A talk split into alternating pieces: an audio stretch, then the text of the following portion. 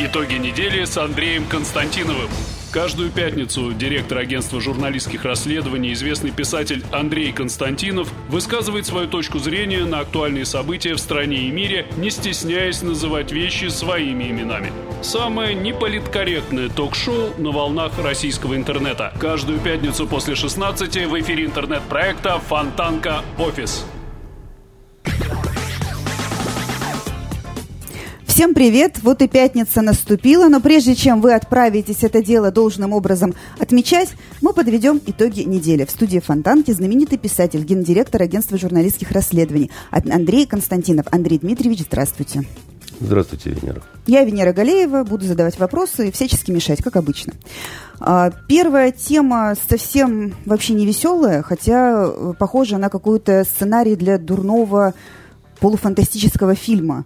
В ночь на субботу в Петербурге был задержан историк Олег Соколов.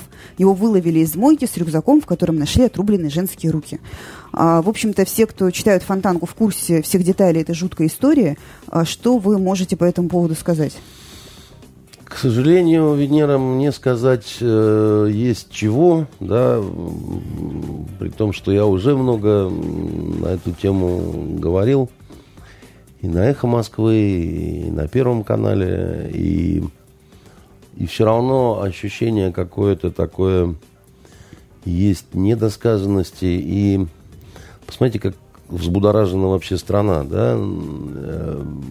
Неделю, даже больше, эту тему обсуждают все федеральные каналы, вот просто каждый божий день.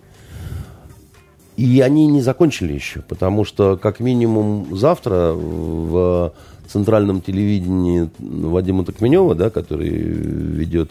Я просто видел анонс, да, они снова будут говорить об этой истории. Ну, правильно, он не успел в ту субботу, да, об этом поговорить. Вот говорит сейчас. Мы тоже в прошлую пятницу, да, еще не знали об этом. Он еще только собирался. Он уже убил свою аспирантку, но это... еще не стало достоянием общественности. А почему такая реакция? Ведь, извините за цинизм, но мало ли в стране совершается страшных убийств. Здесь сама по себе тема с убийством в квартире и последующим расчленением, она, конечно, мягко говоря, не нова. И в нашем городе, я знаю, очень много таких историй. В стране их еще больше. Как говорят в уголовном розыске, если вот находят расчлененку, да, то они сразу делают вывод очень простой, что убийство произошло где-то в закрытом помещении, да, квартира, скорее всего. И убийца был один, потому что в одиночку не смог справиться с трупом иным способом, кроме как вот... Потому что была бы подмога, да, там вдвоем как-то бы в чемодан бы в какой-нибудь на колесиках там выкатили, где-нибудь там спрятали, захоронили. А когда расчлененка, это значит, человек не сумел справиться с трупом, да, в шоковом пребывал, скорее всего, состоянии. Когда наступило трупное окоченение, не сумел уже скомпоновать труп, да, чтобы, опять же, в какой-нибудь чемодан его убрать и так далее. Чаще всего это происходит между близкими людьми, родственники. И случаев очень много, к сожалению, между близкими родственниками. Иногда это из-за денег, иногда это из-за квартир. Да, вот там дяди, тети, бабушки, дедушки, внуки... Даже матерей убивают, к сожалению. Да? Вот я, например, знаю одну такую историю, где дочка с сожителем, они убили мать, которая, ну, мешала им как бы вот жить, как они хотели. И это просто вот волосы, конечно, дыбом. Очень быстро эксперты устанавливают по вот частям тела, кто это делал, профессионал или дилетант, это мгновенно устанавливается.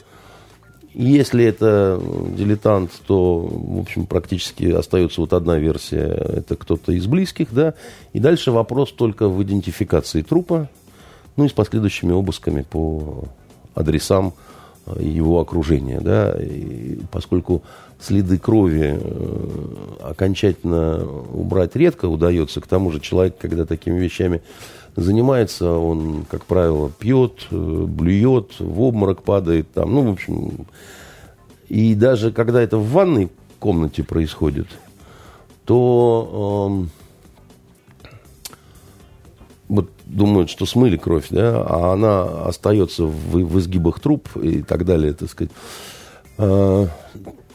У нас работал Андрей Кивинов, всем известный тоже автор, а он до агентства работал в уголовном розыске. Вот у него, грубо говоря, последнее дело до прихода к нам, оно было вот как раз такое, значит, в какой-то степени похожее на вот эту вот безобразную историю.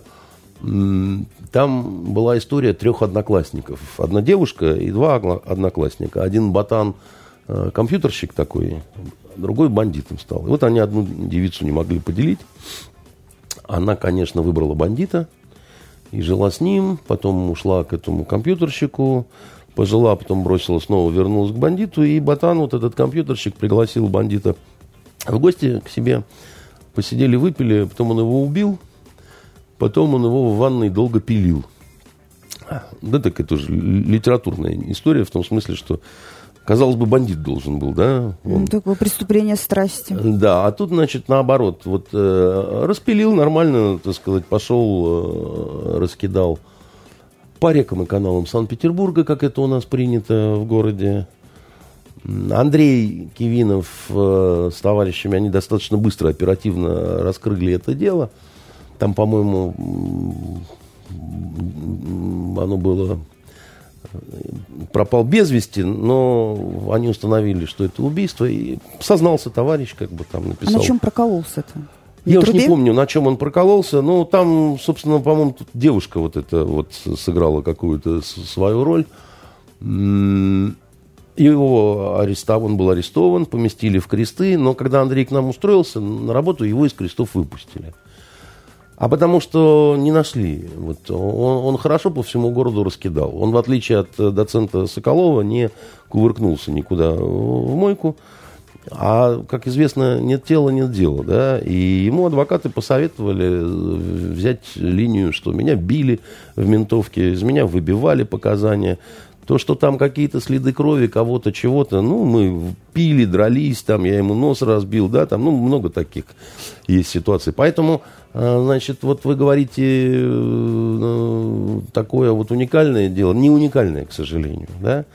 Уникальность этой истории заключается в том, что множество факторов сошлось, и оно такое, какое вот очень любят на телевидении. Оно очень такое вот яркое, такое, как говорится, как в цирке, да, вот словно лошадь скаковая, вся, цирковая вся в плюмаже, да. Но лошади в плюмажах там тоже есть. Треуголки, ордена, реконструкторы, безумный доцент с комплекс саблей, Наполеона. Значит, какие-то предыстории, красавица-жертва, да, значит, с томным взглядом и, значит, с трагической какой-то судьбой, которая на челе написана и так далее. Вот средства массовой информации это очень любят. Да? Если бы, да, плюс он в возрасте такой мужчина уже, да, значит, а она юна и, значит, красива, как майская роза. Вот одну какую-то деталь, да, вот вытащите из этого конструкта, да, и это уже будет обычная уголовная хроника, да. А тут все вместе. Специалист по Наполеону, да, кавалер ордена Почетного легиона. И абсолютно такой трэшный вот питерский нуар. Плавает в мойке, пьяный, с рюкзаком, там отрубленные руки, там отпиленные. Ну, действительно, такое... Трудно придумать как-то вот... Знаете, вот есть такие истории, которые настолько литературные, да, вот в жизни случаются, что если ты что-то подобное бы написал, то, наверное, не стал бы писать, потому что решил, что вот, ну, тебе сказали, да ну, что за ерунду ты. Никто не поверит. Такого не бывает, да, ты что-то такое вот... У меня таких историй было несколько в жизни, да, когда я даже задумывался вот, а не о писателе.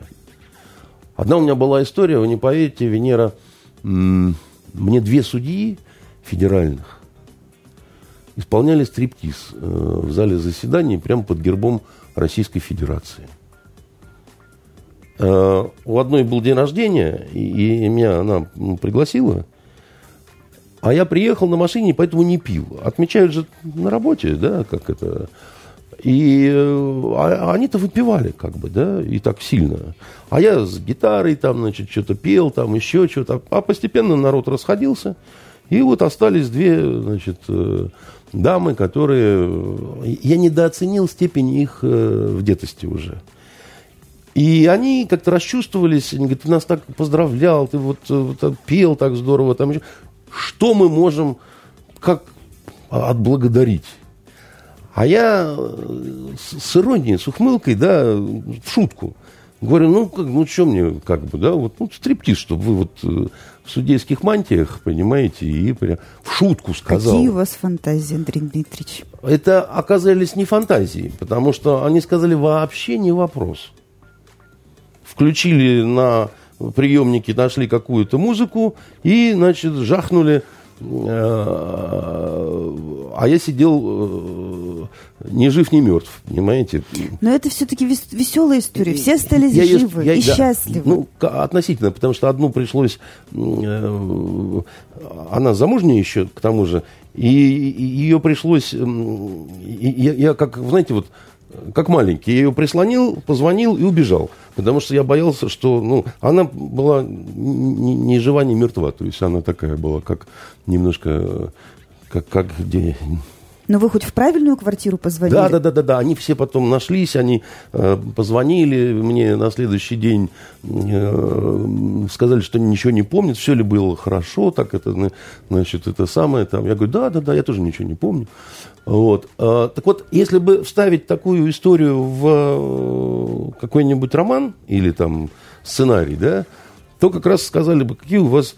Дикие совершенно фантазии, потому что так не бывает. Да? Вот это какая-то ерунда. Да? Так, значит, это какой-то вот... А на самом деле в жизни, видите, бывает и похлеще.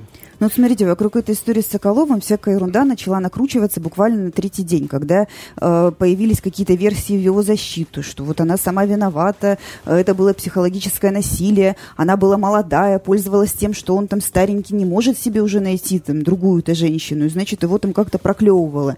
И вообще там он говорил, что с ножом на него кидалось. Почему же он не может найти другую женщину, да, это все... Как это, знаете... Ну, то есть принципиальный вопрос, что начали пытаться обвинять жертву, а про него говорить, оступился человек. Хорошее слово. Насколько я понимаю, он убил ее, когда она спала. Это экспертиза потом, да, выявила. Экспертиза дала такую версию, там она, может быть, нуждается в дополнительном подтверждении. Он убил ее 4 выстрелами в голову. Причем... У него этот обрез, да, так сказать, из мелкашки, он однозарядный.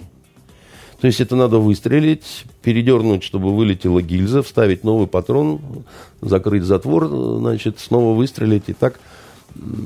Поэтому о состоянии аффекта, с моей точки зрения, да, речь не может идти. Просто в силу того, что состояние аффекта – это достаточно такое вот быстро проходящее состояние.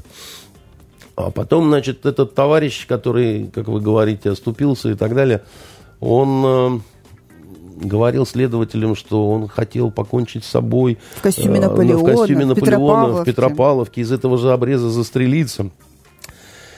Это все вранье такое. Циничное вранье, продернутое с жалостью к самому себе. Немного приходилось с убийцами общаться, с разными. Они все похожи вот этой очень трогательной, очень любовью и нежностью к самим себе. Они очень любят рассказывать о своих каких-то высоких чаяниях, помыслах и так далее. Я, правда, с людьми, в том числе неоднократно убивавшими, разговаривал много. Малыш Александр Николаевич, участник убийства Новоселова, депутата, он вот у нас тут на диване душу изливал. Телепат, тоже всем известный, да, ну, и не с одним десятком мне пришлось пообщаться. У всех вот эта вот нежность, трогательная жалость к себе. Очень жалеют себя. Практически никогда даже не говорят о жертвах. Да? Вот в этом смысле они люди разного социального положения, образования, очень похожи это на вот, доцента Соколова. Если ты хотел покончить с собой, а что ты не покончил с собой-то, друг-дружок? Что ты вот... ты же ее пилить начал. Лег бы рядом, да, все было бы еще более красиво, да, такая вот, значит, волшебная история. Убил, потом сам убился, да, и вот, как сказать, эта пара, она вот и после смерти они лежат рядом, там еще что-то. Нету, не хотел он этого. Он совершенно эгоистичный, абсолютно эгоцентричный, самовлюбленный и абсолютно не человек. Какова вероятность, что его у немцев, признают? У нацистов было такое омерзительное определение, они говорили «унтерменш», да, «недочеловек». Ну, это они про нас вот говорили, про славян, про евреев, да, значит, про цыган. Там. Вот мы все унтерменши с точки зрения вот, культурного, замечательного немецкого народа. А вот он, на самом деле, самый настоящий унтерменш. Вот это недочеловек, потому что... И когда он плакал в суде, вы знаете, мне вспомнился сразу вот один такой убивец. Много-много лет назад, лет 20, наверное, если не больше, был убит адвокат один, молоденький такой парнишка, 26-27 лет ему было. Его задушили руками, значит. А там была такая история, она такая была... Не просто так задушили, он готовил одну очень интересную сделку. И надо было понять, вот, что, кто за этим там, да, есть ли там сторона конкурентов, да, вот нет там, или там все-таки какая-то более личностная история. Но девушка-организатор этого преступления, она сбежала по тем временам в Дагестан, а непосредственно того, кто убивал, за ним все охотились, и мы, и бандиты, и уголовный розыск, а уголовный розыск его нашел раньше. Вот малыша мы раньше нашли, там, телепата мы раньше нашли, а в том случае, значит, уголовный розыск нашел раньше. И мне позвонили из Калининского РУВД, знакомые друзья, говорят, ты, если хочешь поговорить, подъезжай, потому что за ним из главка скоро приедут, и у тебя какие-то вопросы были, вот он у нас. Я говорю, да, сейчас, конечно, быстро подъезжаю. И там такой здоровенный амбал сидит, пристегнутый к батарее, да, вот. И трясется вот так вот, его дрожь такая бьет. И он так... Вот так вот прям вот серьезно. Как истерика такая у него. Я говорю, не помню, как его звали. Я говорю, дружок, ты все, давай как-то уже приходи в себя, все хорошо уже, ну... Ты же живой, тебя же не убили при задержании, да, там, достаточно молодой, отсидишь, выйдешь, как бы, да, там, все кончилось уже, да, там, не трясись.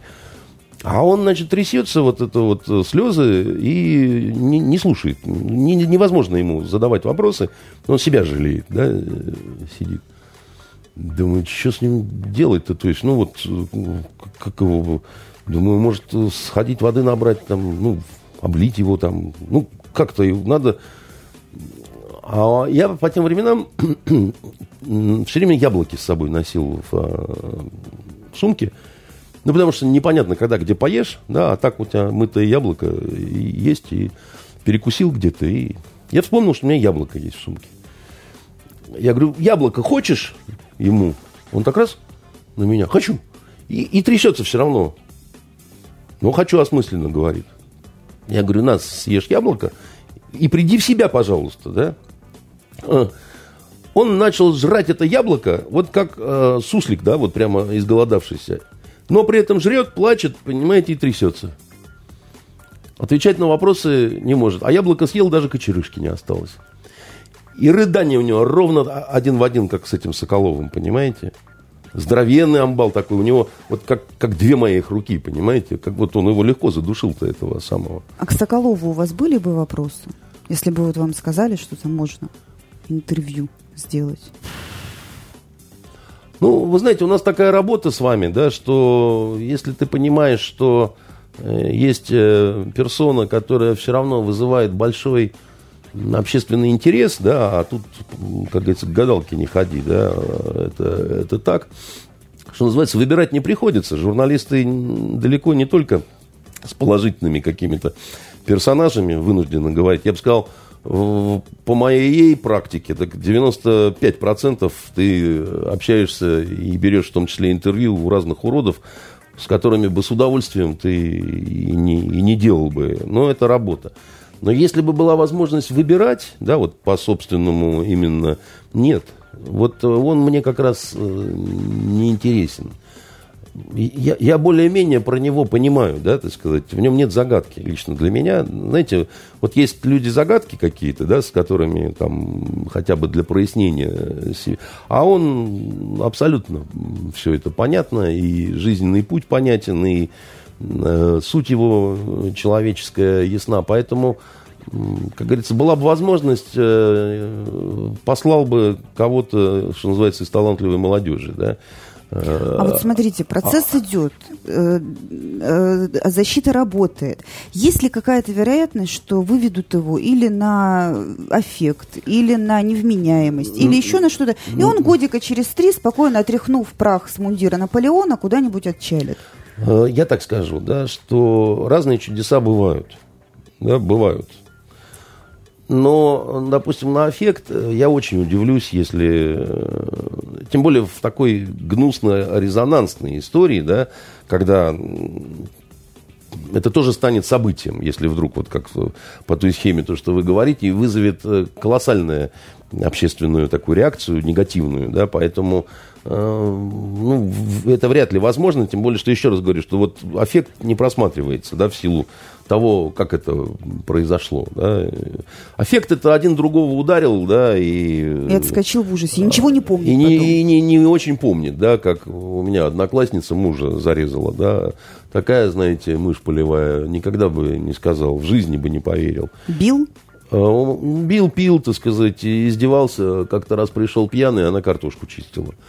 Понимаете, так сказать, снова дал там ей пендель, обозвал как-то, как у него в сердце нож, вот этот, которым она картошку чистила, оказался, не помнит. Не... Абсолютно типичная история в Саблино, где женская колония, таких очень много. Вот это, она архетипичная абсолютно, понимаете. Вот, и в этом смысле, вот в плане каких-то прогнозы, вещь неблагодарная, да, значит, я не знаю, что скажет психолого-психиатрическая экспертиза, да, по вот этому товарищу, потому что определенная патология в нем, да, как мне кажется, она все-таки просматривается. Еще до вот этих всех событий, все вот эти вот его манера говорить, его манера вот, лекции вот эти сопровождать взвизгом и размахиванием сабли, да, вот эта вот страсть к лошадям и атакам, да, причем очень жестокое отношение по отношению и к людям, и к лошадям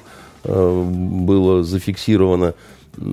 Поэтому психиатрия — это такая предмет темный, мне не сильно понятный, да, и более того, я вам скажу, что вот ведь нормальный человек вот всего этого вот сделать-то не может, да, вот есть еще такой момент, вот как бы, да, вот как может нормальный человек такое отчебучить, да, но мы с вами не профессионалы, да, в этом смысле, мы не медики, да, и не психиатры, да, но я скажу единственное так, что если будет ему поставлен какой-то диагноз, который затруднит уголовное преследование, я думаю, он будет корректным. Да? То есть мало кто пойдет, да, вот в этой ситуации, чтобы здорового человека объявлять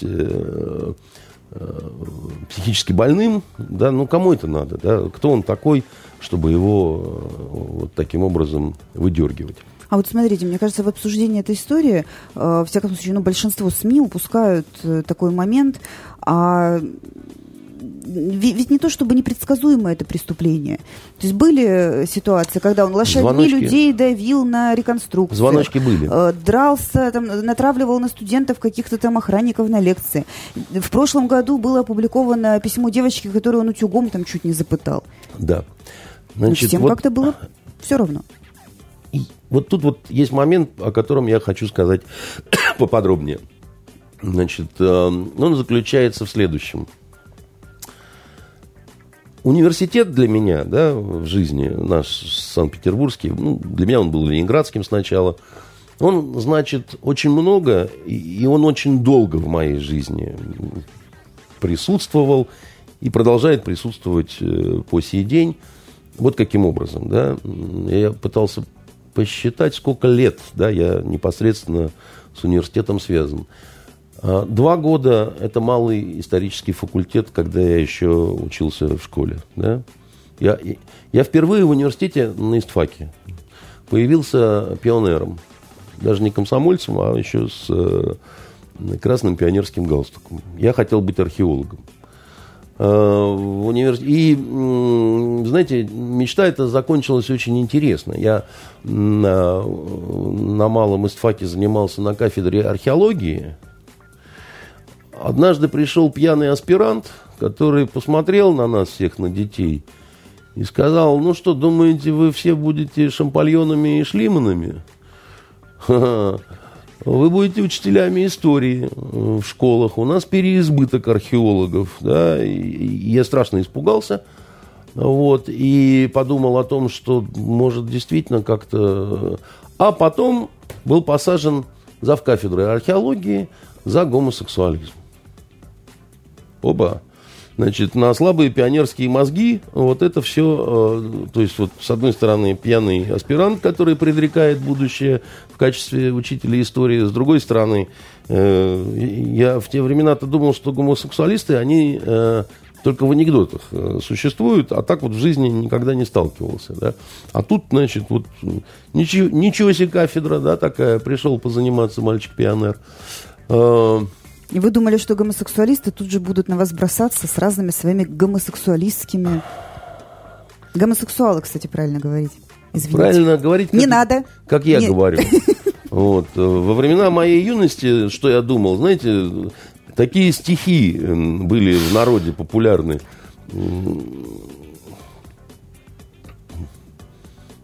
Может, не Октябренок надо? Волков Петя захлебнулся при минете. И за это весь отряд исключен из октября. Понимаете? Поэтому разные мысли приходили в голову пионеру. Значит, то есть 2 года истфака, да, при вот этих трагических обстоятельствах с пьяными аспирантами и профессорами, которых сажали за гомосексуализм. 5 лет потом я учился на Восточном факультете. Да, я все-таки решил с истфаком как-то... При том, что вот в этой аудитории, где показывали Соколов вот этот шашкой махал, естественно, все бывали. Там подготовительные курсы университетские проходили вот уже непосредственно. Сочинения там писали. Да-да-да, совершенно верно, да. Поэтому она всем хорошо знакома. Все-таки университет — это университет, несмотря на то, что разные факультеты и так далее. Но я учился на Восточном факультете 5 лет. В те времена не было ни магистров, ни бакалавров, ни далее. Потом я 20 лет преподавал в университете. На журфаке и юрфаке. Да, в общей сложности это 20 лет. А сейчас у меня сын, который поступил в университет на юрфак, и 2-й курс уже, да? И еще 2 года, да? Получается, сколько? 29 лет это непрерывного такого, да, вот какого-то... контакта с университетом. Это очень много, поверьте. Да, это, для меня университет это такой вот, ну, дом родной, это по-другому не сказать. Да, он просто часть, и очень серьезная часть моей жизни. И дочь будет поступать в университет. А вчера я был в университете на юрфаке, выступал перед уполномоченными по правам ребенка, которые на конференцию съехались со всей России, да. И меня Светлана Агапитова попросила, да, и там, значит, я 1,5 часа мы разговаривали о серьезных вещах. К чему я это говорю? Да, значит, к тому, что для меня это еще и очень такая нехорошая история в плане имиджа университета. Я очень люблю университет, я за него переживаю. А эта история, она очень серьезно бьет по университету, да, потому что... как же, не в аудитории же он ее расчленял. Нет, это доцент Санкт-Петербургского университета, да. Это не приват-доцент из Бега, да, но это доцент университета Петербургского и аспирантка Петербургского университета. В этом плане очень странно для меня поведение руководства университета. Что именно? Ректор молчит. Ректор молчит. Вот неделю, не переставая, все федеральные каналы говорят об этом, да, а я не слышал никакого заявления от ректора, а оно необходимо. Они же какую-то официальную позицию опубликовали, тогда рассылку сделали. Это не то, да, это напоминает трагическое молчание Сталина после нападения немцев на Советский Союз, да, но потом он все-таки нашел в себе силы и обратился, братья и сестры, так сказать, и так далее. Тут тоже что-то нужно такое, типа братья и сестры, да, по отношению вообще ко всем универсантам и в отношении семьи погибшей, да, обязательно нужно найти какие-то человеческие слова. Не обязательно посыпать там голову пеплом, да, так сказать, и всячески как-то казниться и так далее, но нужно что-то сказать. Я не понимаю, почему ректор ничего не говорит. Я понимаю, что он переживает. Такое невозможно не переживать. Говорят, он очень серьезно переживает, да? Тем более, что петицию кто-то организовал за отставку у Кропачева, и она набрала уже достаточно большое количество подписей, больше 80 тысяч, да? А скоро выборы у него через месяц там, и так далее. Все понятно, да? Все по-человечески понятно, да? И для него это очень тяжелый удар, но именно поэтому, да, нужно обозначить свою человеческую какую-то эмоцию, да? Значит, весь город взбудоражен, да?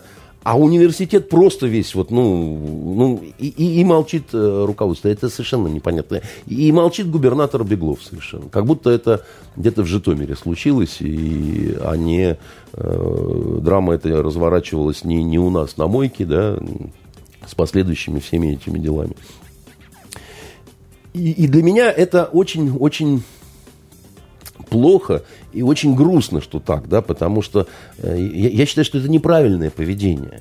Я могу по-человечески понять, почему оно такое, да, потому что, я думаю, они тоже в каком-то смысле в шоке пребывают, да, но дальше задача лидеров, да, а вы лидеры. Один отвечает за город, другой отвечает за университет. В этих тяжелых обстоятельствах, да, показать людям, да, свою нормальную, здоровую, совершенно внятную реакцию, это раз.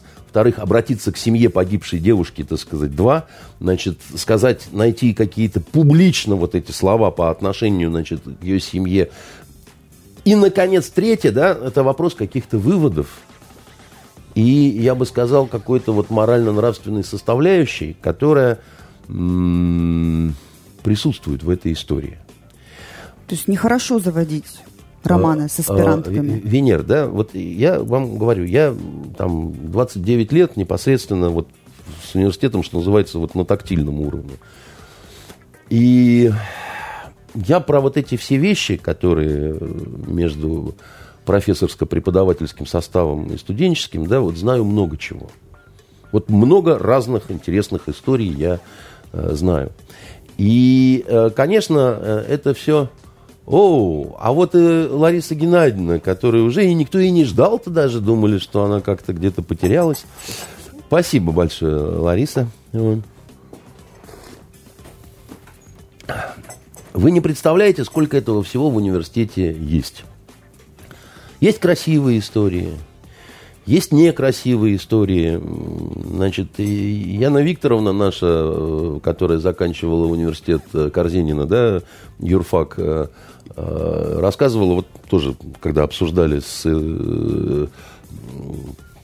всю эту историю с Соколовым, она говорит, да, у нас вот, когда мы учились, все знали там про одного профессора, которого, если назначают научным руководителем, то только через квартиру, так сказать, девушки туда и, ну, как бы...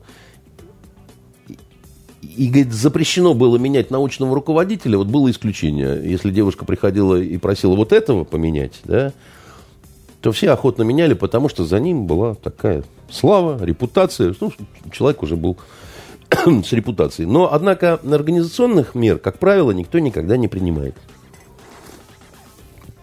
И особенно вольница началась в этом плане. То есть в советское время все-таки еще было такое понятие, как аморалка. И за такие вещи можно было огрести. А все равно они были. Да, вот, у нас был, когда я учился на Восточном факультете, очень интересный декан. Он был, по-моему, единственный беспартийный декан во всем Советском Союзе. Академик Боголюбов. Очень заслуженный человек и в науке, а во время войны он был капитаном военной разведки, как бы, да, такой. Он был, когда я учился, уже достаточно такой в годах, абсолютно седой, очень красивый. Такой, как лорд просто английский. Ну, такие волосы у него, грива такая седая, да, такой надменный взгляд немного там. Девчонки от него шалили просто. Вот реально. При том, что, еще раз говорю, что в годах, да, даже я, как бы, да, так сказать, понимал, вот, что вот про каких-то, если говорить, что это какое-то, может, принуждение, можно сказать, да, а про него вряд ли, да, потому что, ну, вот он такой был какой-то вот очень. И куча было разговоров про то, что у него роман там с одной аспиранткой, очень, кстати, симпатичной, ну, вот она так уже была постарше нас, про это сплетничали. Но кроме сплетен ничего не было. Я даже не знаю, правда это или нет. Ну, шептались как бы про это, да, но настолько все это вот было как-то, вот, я бы сказал, прилично в плане, что в этом не было какой-то такой вот нарочитости, демонстрации, да, какой-то еще чего-то, да, вот ничего такого не было. И я могу сказать, что у нас преподаватели на Восточном факультете, вообще они были для нас примером в том числе и как себя вести. В том числе те, которые тяжко пили. Потому что у нас особый такой факультет. Люди много чего повидали. У нас даже был один преподаватель, который в еврейском плену был. Ну, во время... Он был переводчиком на арабской стороне во время одной из войн. И попал, значит, на некоторое время. И поэтому разными. Вот даже те, кто пили, мы знали, что они такие алкашата, как бы веселые ребята, они очень достойно, красиво и очень как-то интеллигентно это делали, да. И в плане вот этого всего амурных каких-то вещей, да, вот проучившись там 5 лет, я никогда каких-то скандальных вот таких похабностей не видел. А потом я увидел это все, когда стал преподавать, потому что, что называется, сильно изменились времена. Если раньше это было все-таки как-то, да, вот, все все понимают, было, есть и будет, но, знаете, давайте как-то все-таки. Потом такая пошла либеральная совершенно ерунда, то есть либеральная идея, она же в чем заключается? Всем все можно. Да, вот.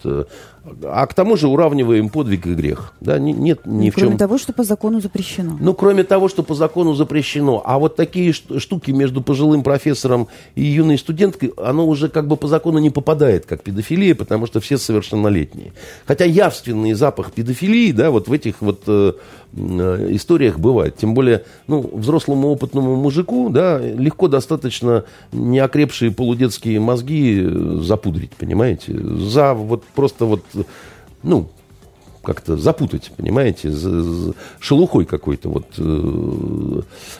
И это перестало вообще скрываться, понимаете. То есть это просто стало в открытую. Вот. И для меня это совершенно непонятно, потому что, ну, если мы с Запада какой-то берем пример, то там-то как раз не так. Там, ну, в Америке, в университете, если узнают о романе профессора со студенткой, да, то вылетают с треском оба, а он просто с волчьим билетом, и никогда он нигде не будет больше преподавать.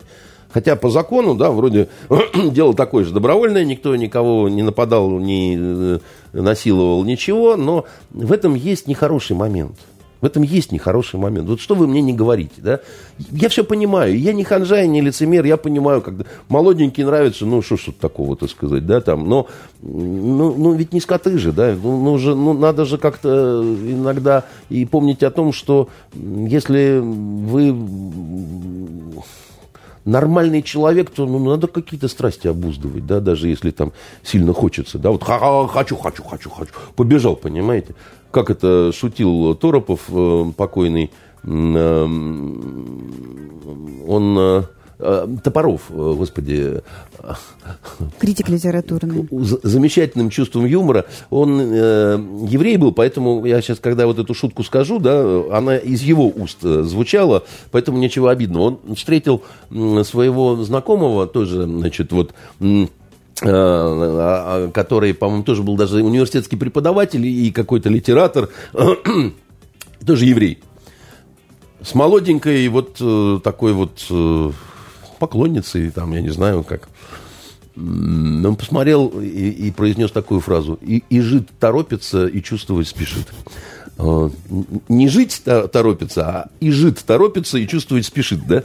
Это очень смешно было, потому что, потому что, как бы, вот она, вот эта вот ситуация, как бы, он едкий очень был, Виктор, и не хватает его, надо сказать. А вот смотрите, вы сказали, что ни ректор, ни губернатор ничего не сказали, а вот министр культуры-то у нас в рамках культурного форума как раз-таки сказал, что вот если вы любите фильмы типа «Джокера», так любите и Соколова с его расчлененкой.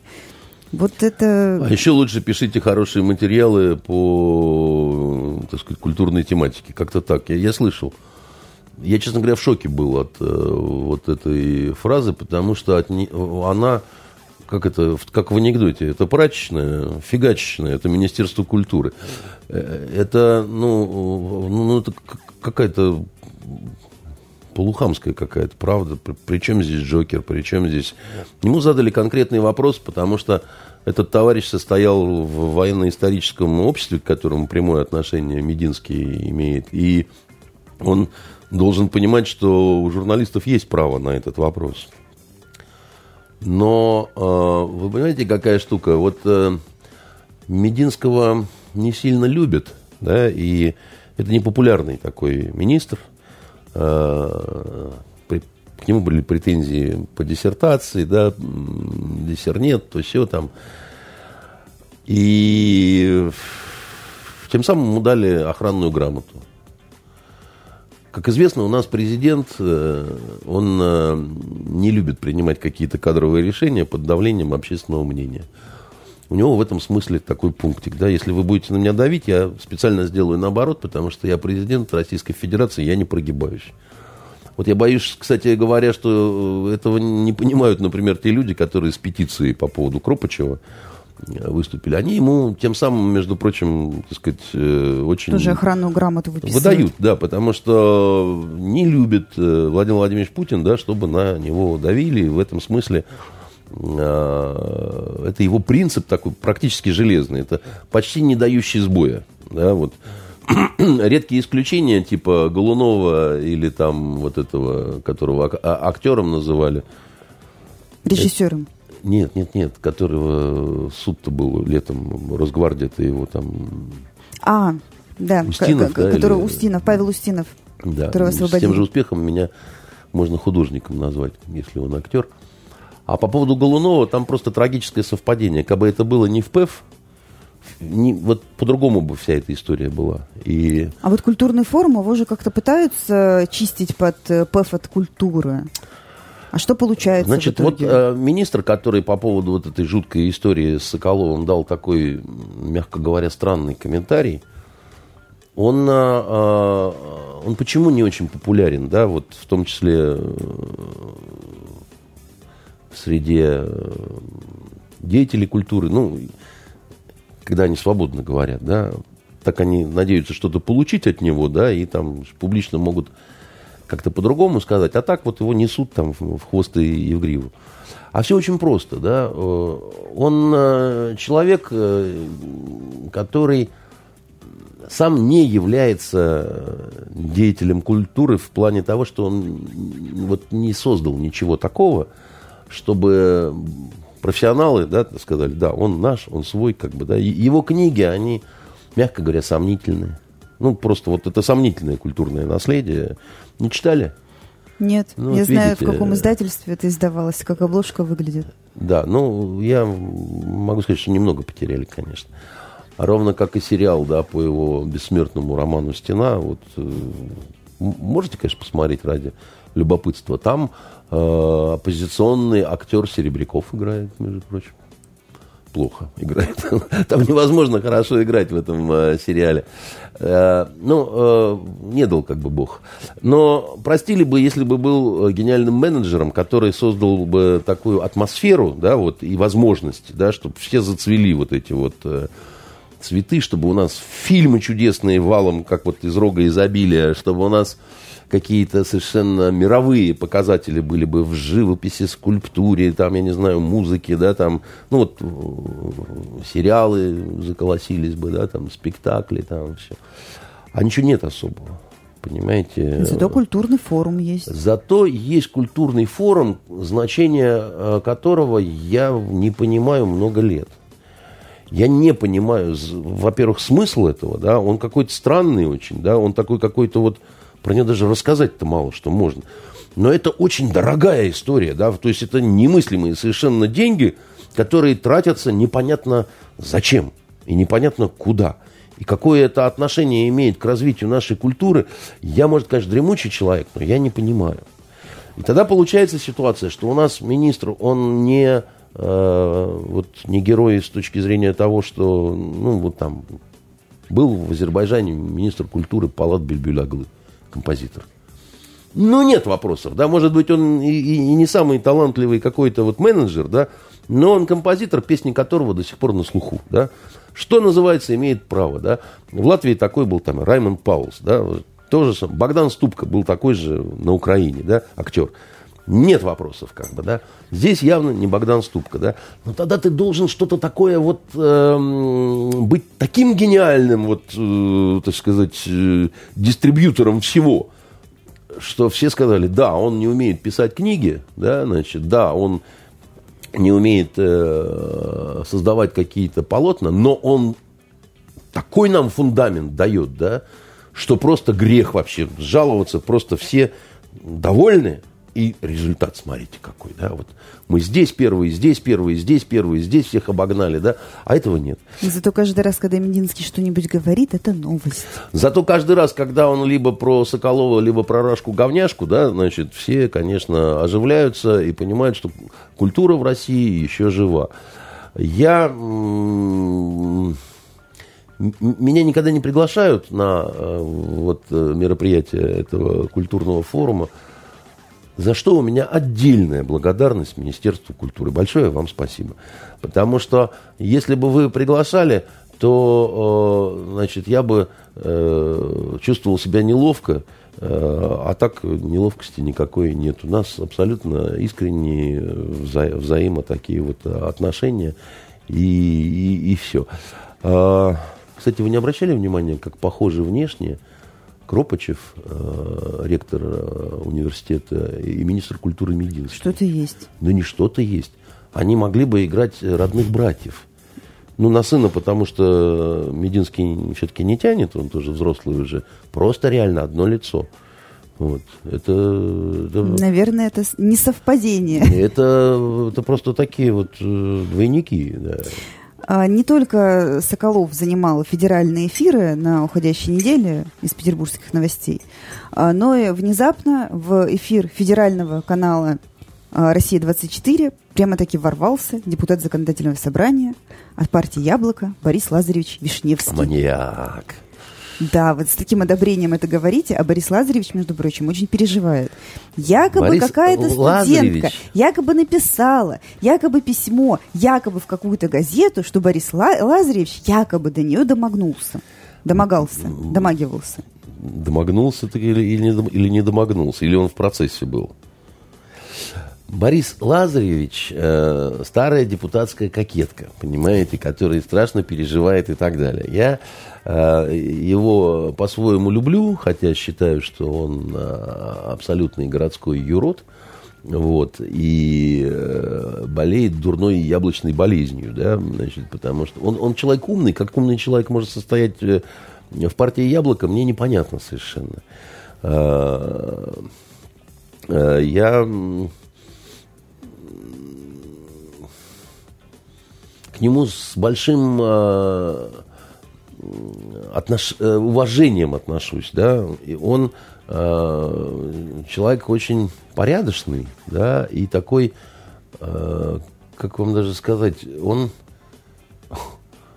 такой вот немножко, каких не бывает уже, наверное, да, вот он совсем, я никогда не поверю, если кто-то мне расскажет, что он взял какую-то взятку или, значит, какую-то вот из своей личной материальной заинтересованности что-то сделал. Он юрод, он бессеребренник абсолютный, да, он такой вот немножко с луны прилетевший такой, знаете, был какой-то фильм, там был такой персонаж Ния, звездная девочка. Вот он не звездная девочка, он звездный мальчик такой, как бы. И я абсолютно никогда не поверю, чтобы он против желания какой-то девочки, женщины, гнусно гагача, полез бы там, значит, с какими-то приставаниями. Все, кто знают Бориса Лазаревича дольше часа, не могут в это поверить. Это чушь. И не могут серьезно воспринимать это такого рода информацию. Нет, но, тем не менее, это же федеральный канал. Да, и за это надо поблагодарить федеральный канал. Они со звериной серьезностью, да, эту чепуху толкают, да, на всю страну. Да, это они сделали такой подарок Борису Лазаревичу, да. Потому что все, для политика тем более, все, что не некролог, это очень помогает. А особенно, когда, ну, слушайте, мода такая сейчас в мире, да. У всех сексуальные домогательства, а наш что, хуже всех, что ли? Понимаете, что он деревенский, что ли? Нет, тоже, так сказать, в первых рядах. И потом это комплимент его мужской состоятельности. Если еще в состоянии про него подумать, что он вот это вот «хочу», да, значит, ну, это значит... Порох, пороховница. Чтоб чужую бабу скрасть, надо ж пыл иметь и страсть, да. Вот, поэтому ягоды в ягодицах, порох в пороховницах, да, все хорошо. И на самом деле это, конечно, повод для хорошего настроения, ну, поржать и... Чего он расстраивается-то? Ну, что, я говорю, он старая депутатская кокетка. Тут нету оснований. Ну, кто-то же на полном серьезе выделил финансирование на эту ерунду. Какое организовал. Ну и что? Ну, организовал. Ну, понимаете, ну, нельзя всерьез какие-то... Вон на разных сайтах у нас Евгения Владимировича Вашенкова изображали злобным геем, понимаете, с надувными членами в руках. Ну, и что? Ну, он ухмылялся там, курил там, и, значит... Ну, как к этому можно относиться? Ну, ребят, вам... нравится вот это, вы вот занимаетесь вот этой всей, так сказать, ерундой, да ну, занимайтесь вы дальше. Потому что на каждый роток, во-первых, не накинешь платок, да, а во-вторых, а иногда надо ли накидывать-то? А если про вас завтра такое? Вы на России-24? Послушайте, вы не представляете, сколько про меня разного интересного и говорили, и там писали, и еще что-то.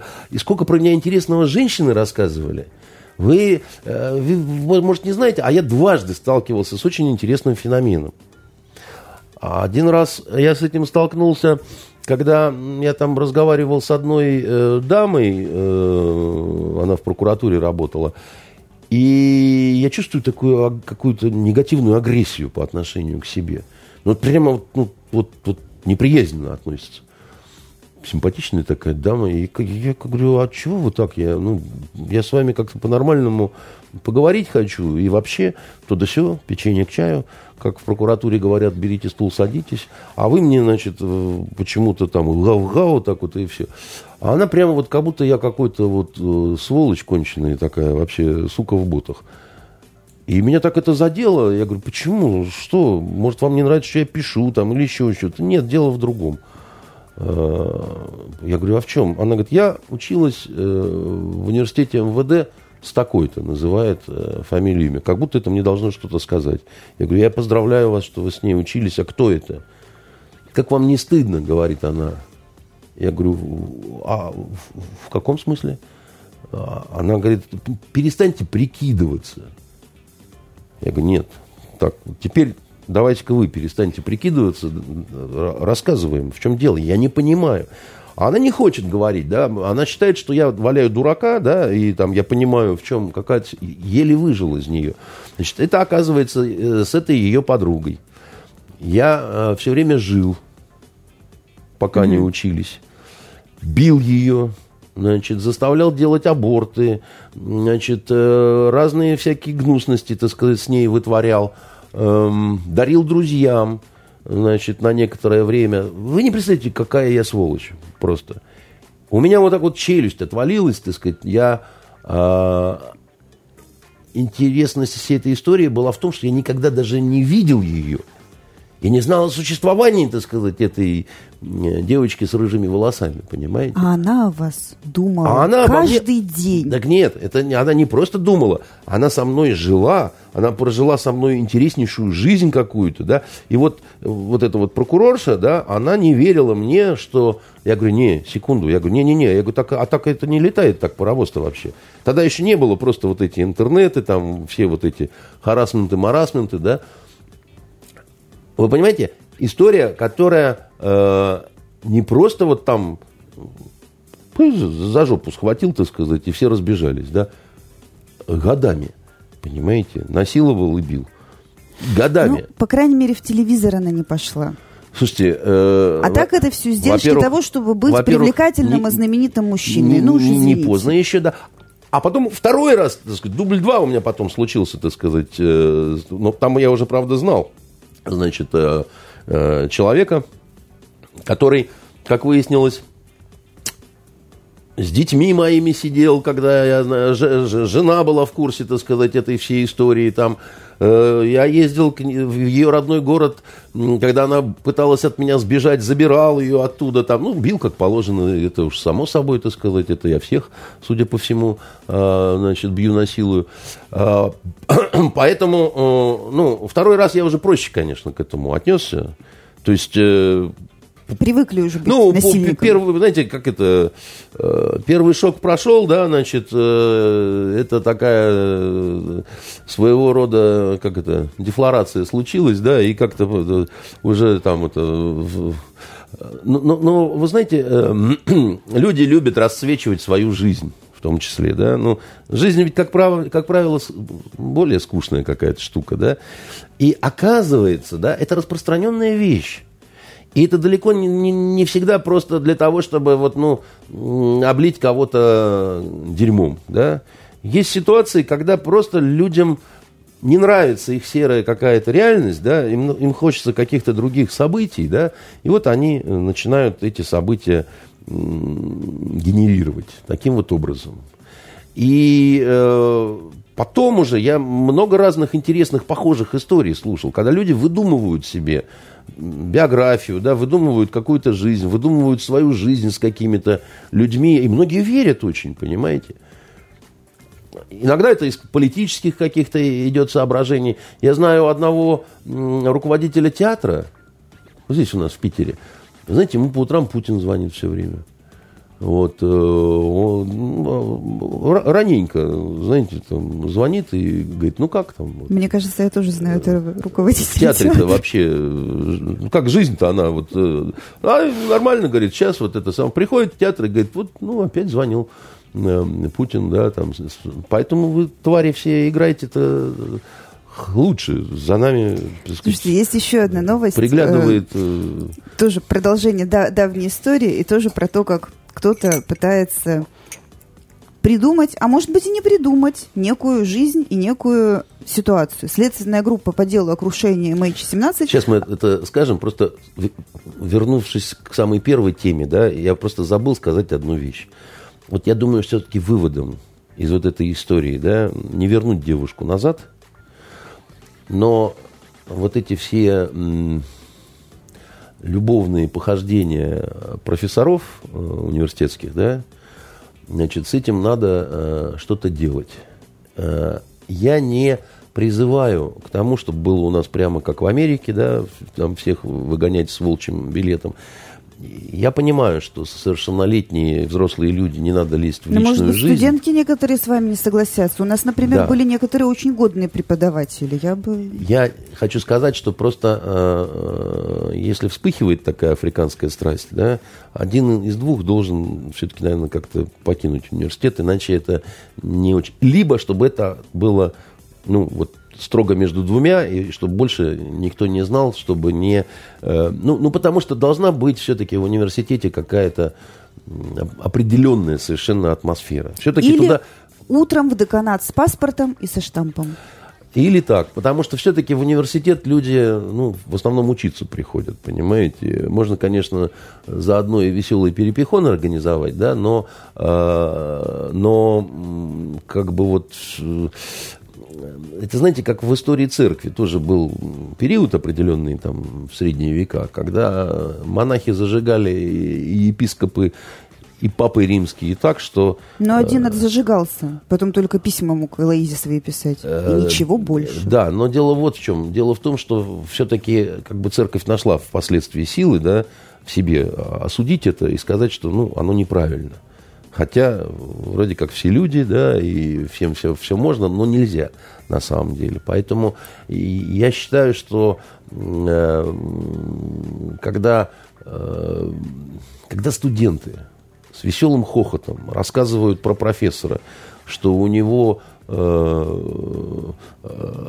бывшая жена с ним рядом работает, эта бывшая жена на этом факультете, она аспирантка этого профессора, которую он бросил ради другой аспирантки, понимаете.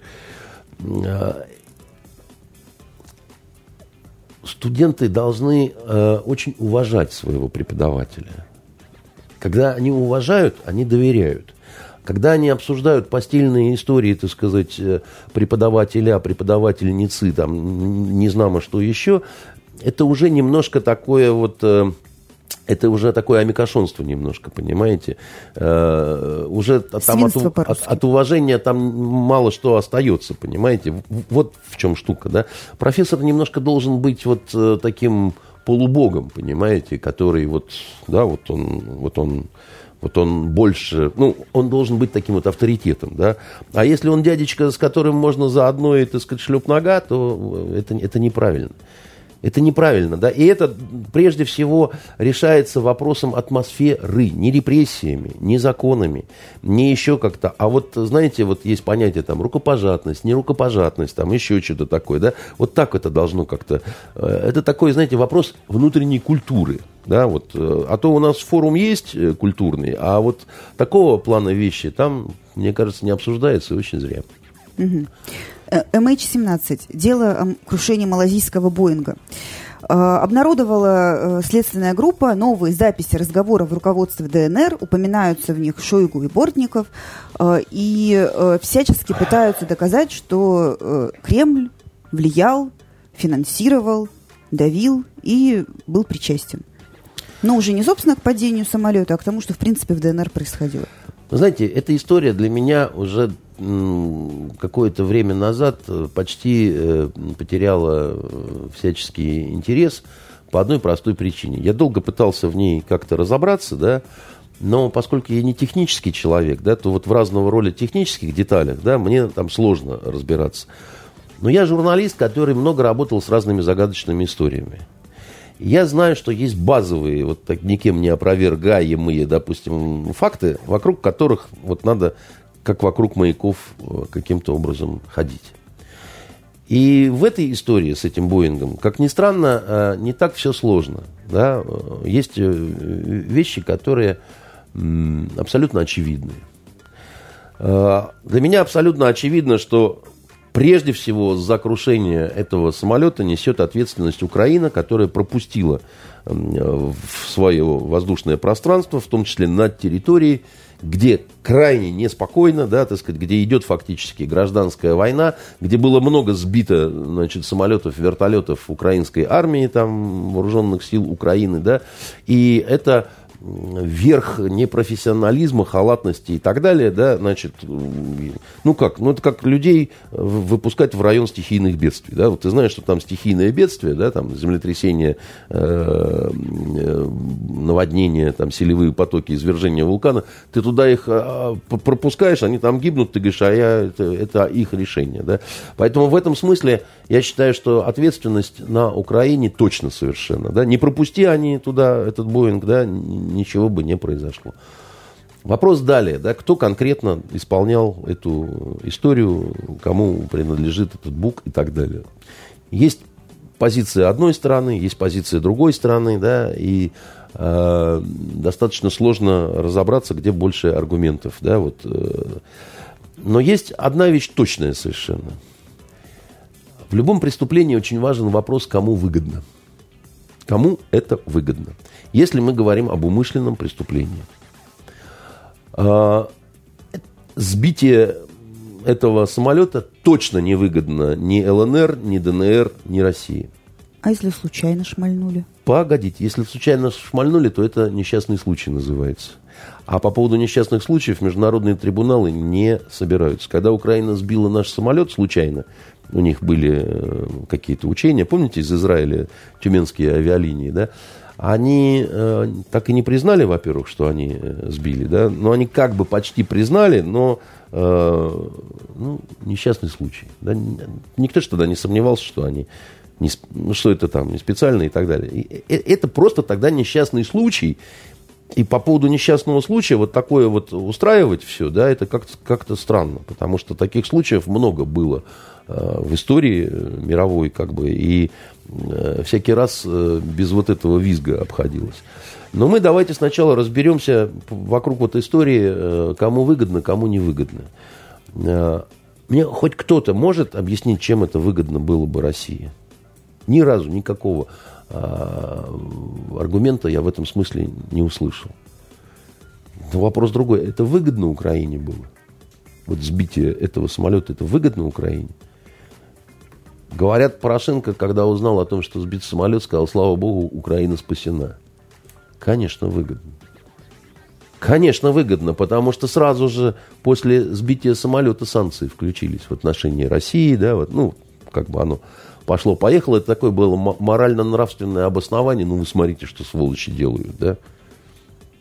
На следующий же день стали говорить, что виновны вот мы, грубо говоря, да, при том, что не то, что никакого расследования, да, а вообще, в принципе, так сказать, да, никто еще ничего сделать-то не успел, да, какие-то, кто-то слышал какие-то, кто-то чего-то такое сказал, это вообще к доказательствам не имеет отношения. Поэтому это выгодно им было, Западу и Украине. А выгодно им, а сбили мы, да? Ну, потому что мы дебилы. Знаете, вот так всегда, вот очень нужно им, а делаем мы. А почему такие вот русские козлы? Я не то что верю, не верю. Верю, не верю, это нравственная категория. Но конструкция странная такая получается, да. Я абсолютно четко вижу их выгоду, да, от этого всего. Далее, я абсолютно четко вижу, что западные средства массовой информации начали в тот же день молотить, назначать виновных и так далее, да. Теперь возникает такой вопрос. Вот хорошо, вот столько лет идет это следствие.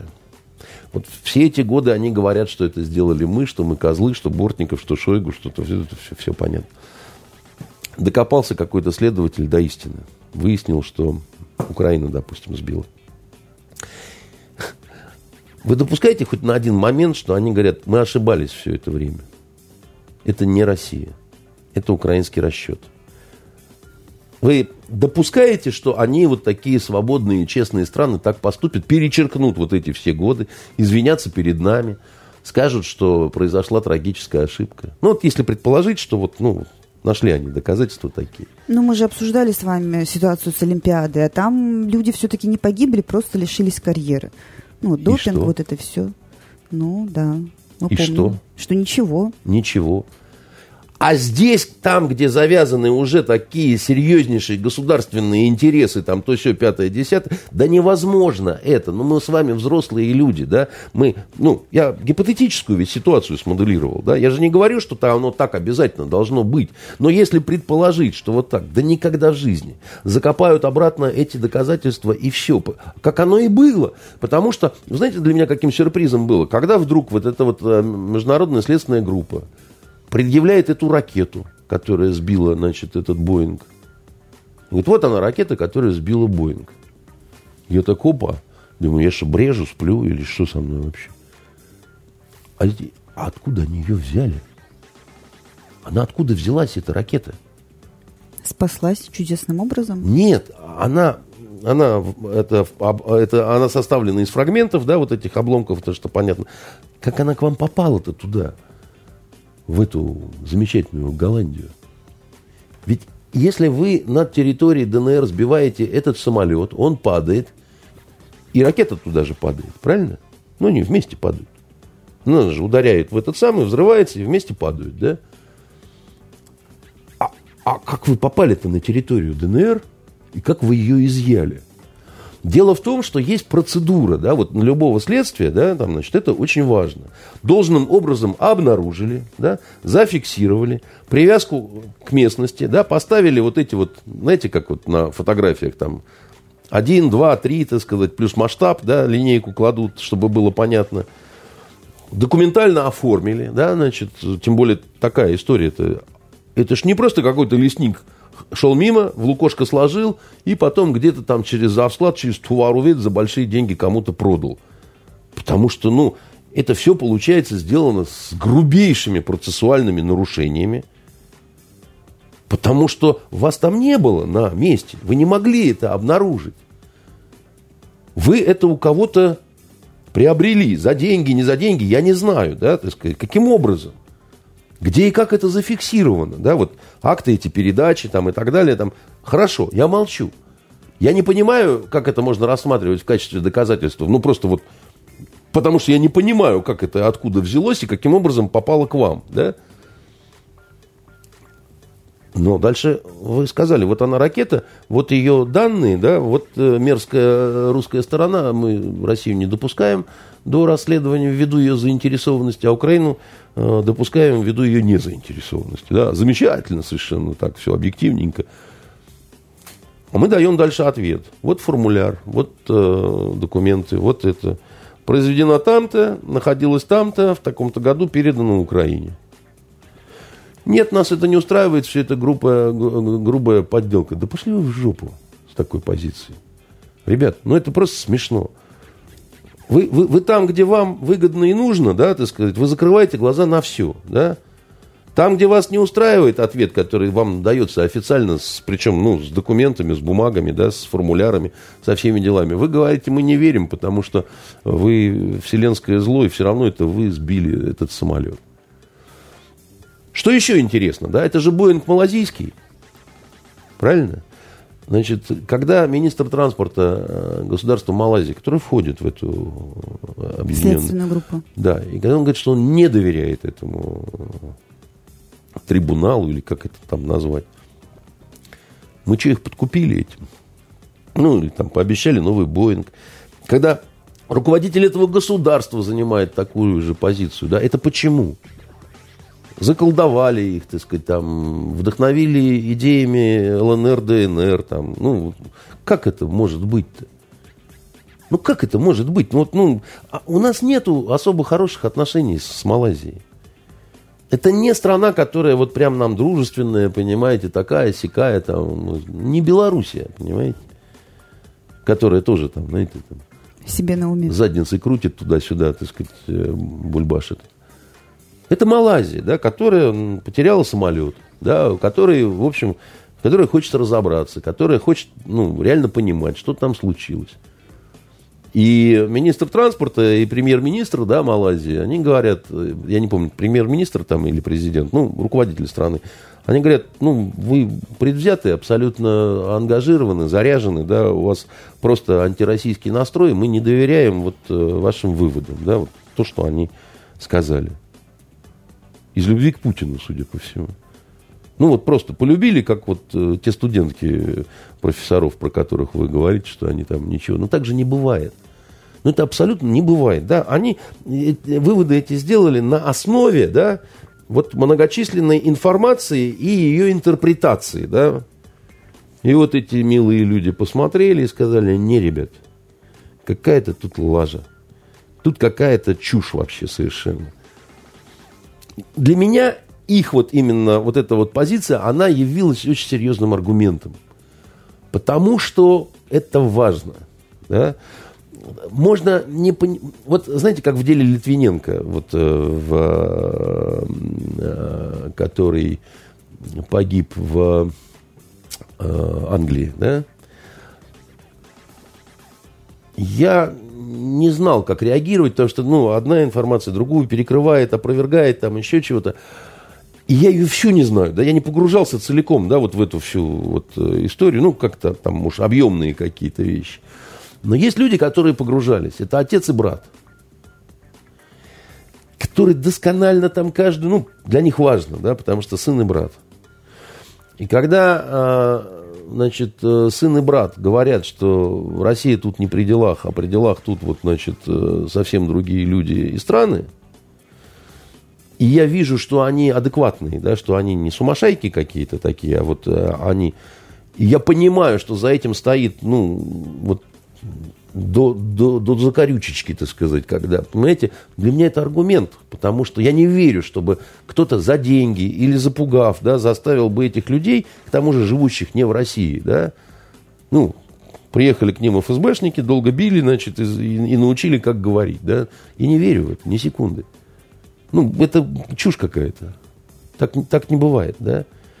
Есть другое, да, они пытались разобраться, да, значит, как вот малазийская, да, эта сторона, и получили вот такой вот интересный вывод.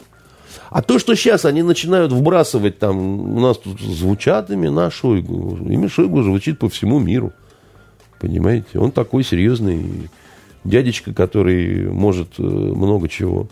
А вот Бортников, а Бортниково имя тоже по всему миру, да. В суе, не в суе, в анекдотах, не в анекдотах, там, в еще что-то каких-то этих, в рассуждениях досужих, да, там, в каких-то конспирологических базарах, когда вот на телефонах делать нечего, там, и вот начинается гон такой, да, вот, а как вот это, а как вот то. Это же просто даже не, ну, как-то неудобно даже за них вот такие вбросы, да. Причем в плане чего звучат? А вот помогали там, значит, ДНР, ЛНР. Это секрет полишинеля. Мы помогаем им, безусловно. А Соединенные Штаты помогают Украине, которая, на самом деле, нынешняя, да, она... Это Украина после государственного переворота. Антиконституционного. Абсолютно незаконного и антиконституционного. Янукович про себя любит говорить: я жив и легитимен. Он в этом смысле, ну да, только улыбку, конечно, это вызывает, но он прав на самом деле. Это был абсолютно антиконституционный переворот, незаконный совершенно, который сразу же поддержали западные страны. Потому что он был прозападным и антироссийским. Ну вот видите, они опубликовали, и мы про это 10 минут говорим. Мы про это говорим недолго, да, значит, потому что, с моей точки зрения, это абсолютно... Ну, это даже не умно, понимаете? Это какая-то чушь, пердячий пар, извините за выражение. Да? В этом вообще нет ничего. Вот им нечего сказать. Вот мне было что сказать. Я привел свою систему аргументации. И до тех пор, пока мне кто-то вот не объяснит, да, вот, как бы вот не приведет контраргументы по моим вот этим маякам, да, которые... Все, что я сказал, опровергнуть невозможно. Да? Это так. Нам невыгодно, Украине и Западу выгодно. Попробуйте мне доказать, что наоборот. А нас обвиняли не в несчастном случае, да, а именно в преступлении, в терроризме, то есть в умышленном, осмысленном там, и так далее, и тому подобное. Но, кстати, в сказку о том, что неумышленно, я тоже не верю. Нажали кнопку там, и так далее. Это как это... По-другому работает, на самом деле. Будем ждать. Это по-другому работает. Это перепутать невозможно, на самом деле. Да? Это вот, ну, люди, которые не в курсе, им кажется, что это вот так вот все просто. Ну, только гражданский самолет с военным перепутать разве невозможно? Если минимальная квалификация, да, невозможно. Если квалификации нет, вы этот комплекс не запустите просто. Это не ситуация, когда пьяный лесник с дуру пальнул, так сказать, не в ту сторону из ружья. Вот, ну, просто это совсем другое, понимаете? Ну, это глупость вообще совершенная. Ну, посмотрим, что будет дальше. Время наше подошло к концу. Что можно сказать в завершение? Держите свои руки при себе, несуйте куда не следует, чтобы они оставались рукопожатными. Я хотел бы посоветовать, что посмотреть и что не смотреть. Так. Есть такой американский сериал, очень хороший, юридический. Называется «Хорошая жена». Угу. И очень многие юристы, такие как, например, Борщевский, да, они... как-то его рекомендовали к просмотру, потому что там очень интересным образом американская судебная система, да, показана и все такое прочее. И сейчас у нас пошел сериал «Хорошая жена» по НТВ, русская версия, адаптация. К вопросу о культуре, да. Иногда кажется, что есть вещи, которые невозможно испортить. Да? А потом ты понимаешь, что надругаться можно надо всем.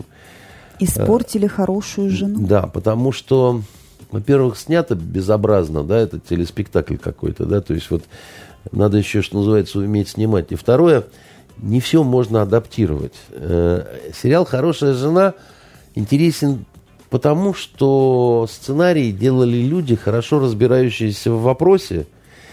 И сама судебная система Америки, она такая интересная, любопытная, это прецедентное право, и там можно, как говорится, порезвиться. У них совершенно по-другому адвокаты, это такой сильно отличающийся институт. Да? То есть не масштабировалась эта история наша? Она очень трудно перекладывалась на российскую действительность. А к тому же у нас такая действительность с судами своеобразная, особенно за вот... И получился фальшак такой, знаете, когда люди непонятно какие играют ситуации, и совершенно фальшивая эмоциональная составляющая, потому что ну, вот фальшак на фальшак ложится, да, и получается хрень какая-то.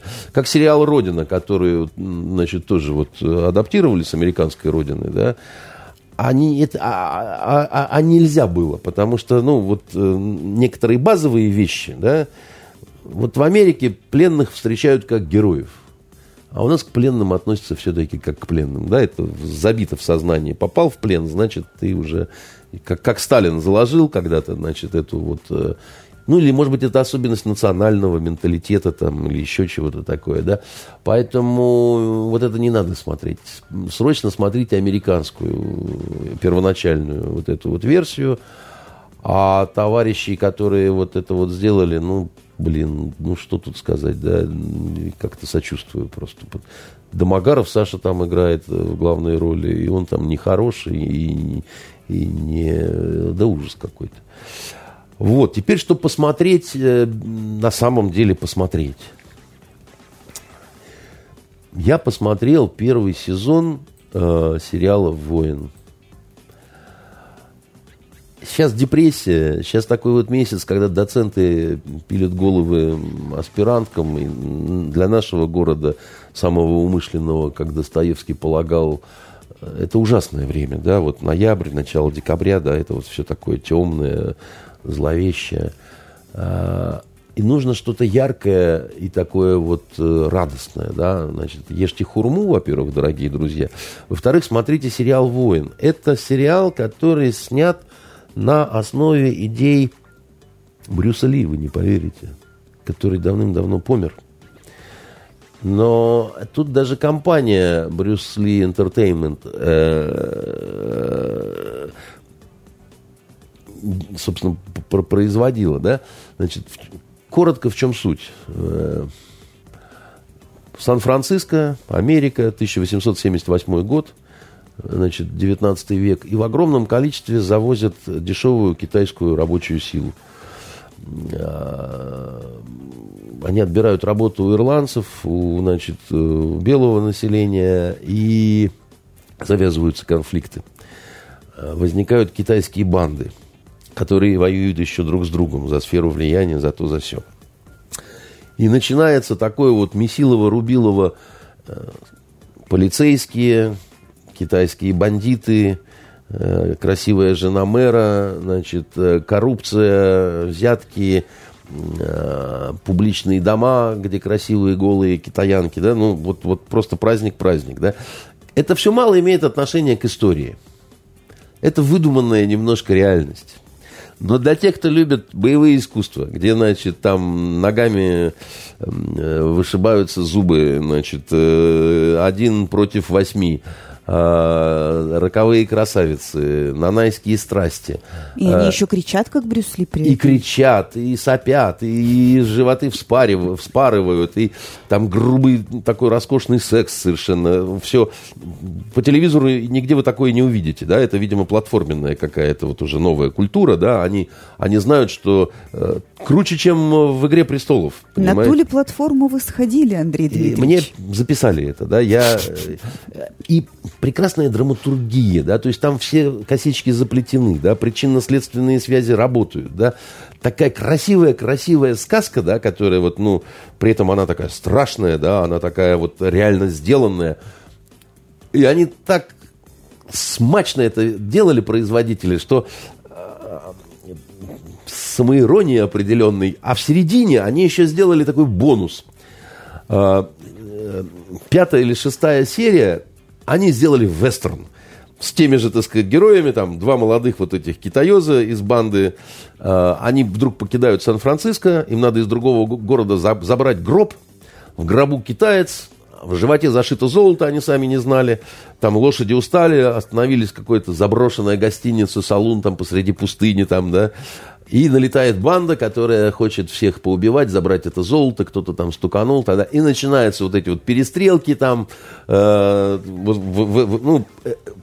вот снос башки просто, до чего здорово, хорошо, и это несерьезно, это не высокая какая-то драматургия, да, но это хорошее настроение, это здорово сделано, да, и это, ну, очень хорошего качества развлекуха такая, понимаете?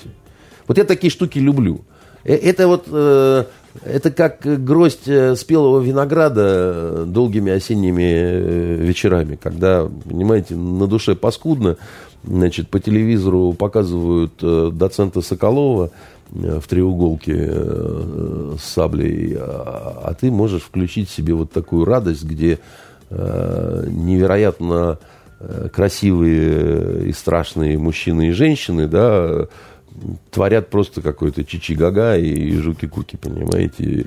Поэтому вот советую и рекомендую. А для тех, кто любит почитать, значит, уже говорил в прошлый раз, Джо Аберкромби выпустил наконец-то свой новый роман, да, «Немного ненависти» называется, шикарная вещь, смакую. Начало трилогии, надеюсь? Новый, да. И он написал уже все 3.